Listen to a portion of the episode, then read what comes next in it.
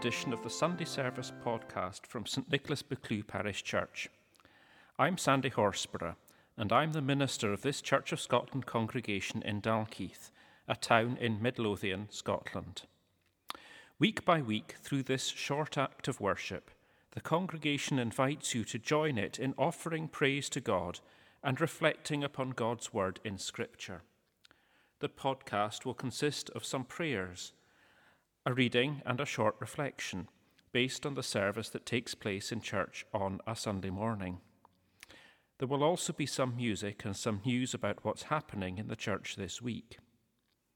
Through this podcast, it is our hope that you, wherever you're listening, be that right next door or on the other side of the world, will find hope, strength, and encouragement in your life and find a connection too to this congregation.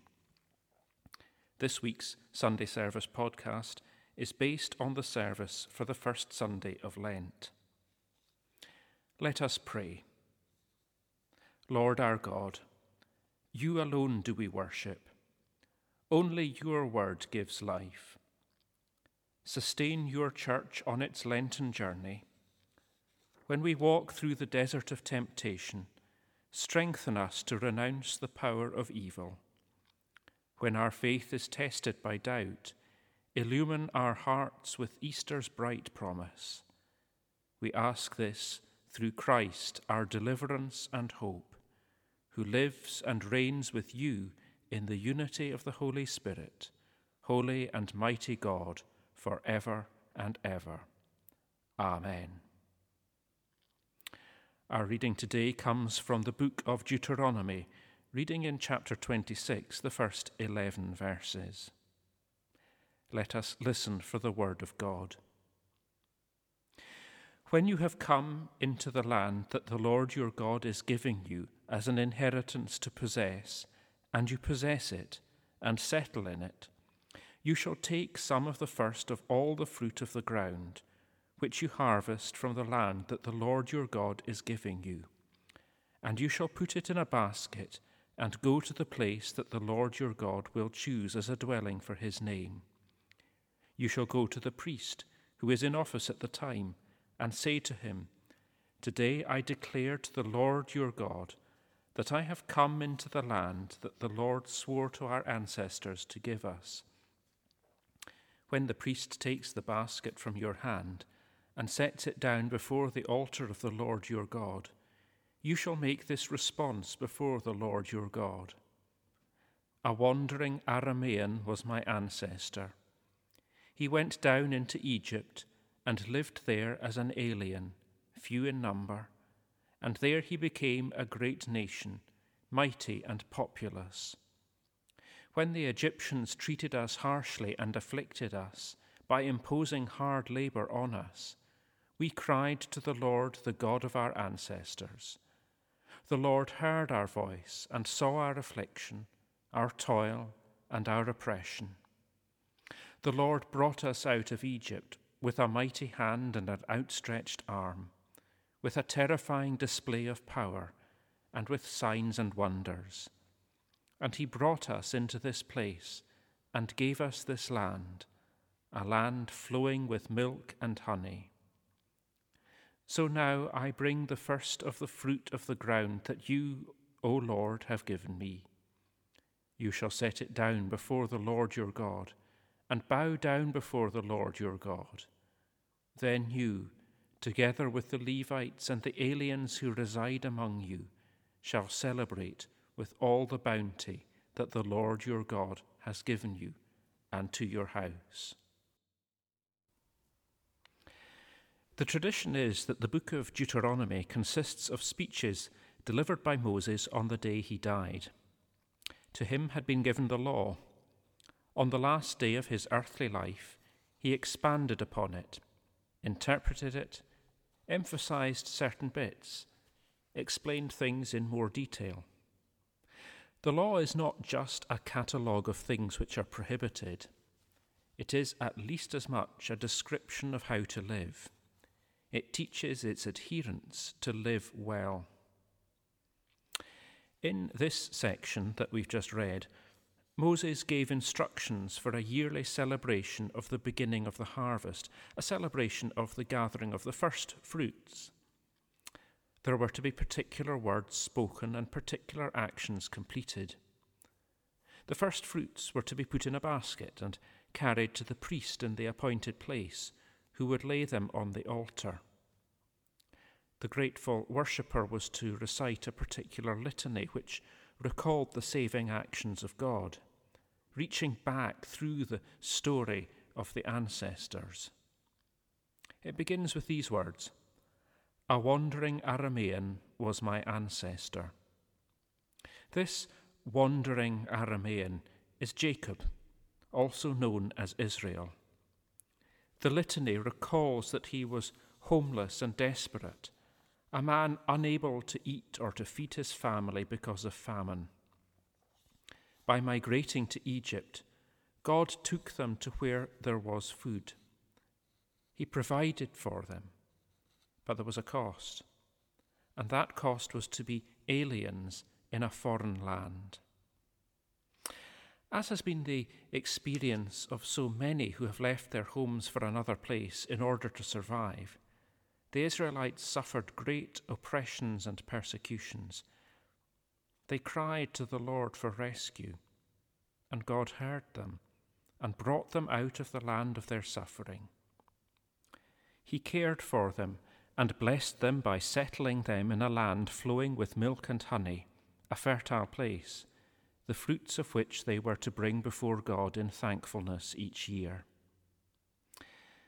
There is something tremendously powerful about ritual actions and ritual words a power we tap into in our services, a power which infuses all authentic worship. The power of this liturgy, established by Moses, is that it takes the worshipper far beyond simple thankfulness for the first fruits of the annual harvest. It offers a vision of what it means to be the people of God. It does this first by making each year a conscious identification with the ancestors, not because they were people of might or valour, but because they were powerless and helpless. Their wandering, their hunger, their afflictions, and their cries are all remembered. Why? Because the only reason there can be anyone standing to give thanks is because God heard them and God rescued them the faithfulness of God was made manifest in the redemption of the powerless. Moses also instructed special giving to take place every third year. This was to be put aside for the support of those who were powerless now, as the Israelites had been powerless themselves in Egypt. Special care was to be taken of the homeless, the widows, the orphans, and those who were from foreign lands. The thankful, faithful Israelites were to respond to God's blessing of them by being a blessing to others. Sometimes when we read the Old Testament, the world it describes can seem so very different from our world and from our experience of life. And of course it is, but not so much in this lesson. As Moses, on the day of his death, was teaching people to live, so this passage continues to address universal themes and continues to teach us to live. This is a lesson for those who aspire to be faithful people of God. This is a lesson for those who want to live in obedience to Him. It teaches us three things. First, it instructs us to recall that our redemption is rooted in God's faithfulness. God makes promises to his people, and God keeps those promises. And his care is particularly for the homeless, the lost, the oppressed, the afflicted, and the marginalized. God will find you and love you and care for you, even when no one else can, not even yourself. Second, we are to be thankful not just for what God provides, but for his faithfulness in providing it. The things that sustain us do not come to us by accident, but through the constant providence of God. God is utterly reliable, and we are to remember that. And third, our thankfulness is most fully expressed when we share what we have been given, when we become channels by which God's blessing flows onwards and outwards to the vulnerable and the marginalized. Powerfully, this passage calls us to a life of imitation of God, a life living in God's way. As God acts on behalf of the powerless, so must we. But not only that, because God acts with and through the powerless. That means that when we have power, no matter how limited, we must share it and work with those who have none.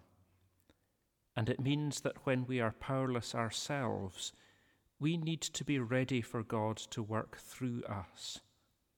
God's work, begun among the Israelites in Egypt and continued in the wilderness and in Canaan, continues now when his people choose to be faithful to God. Amen.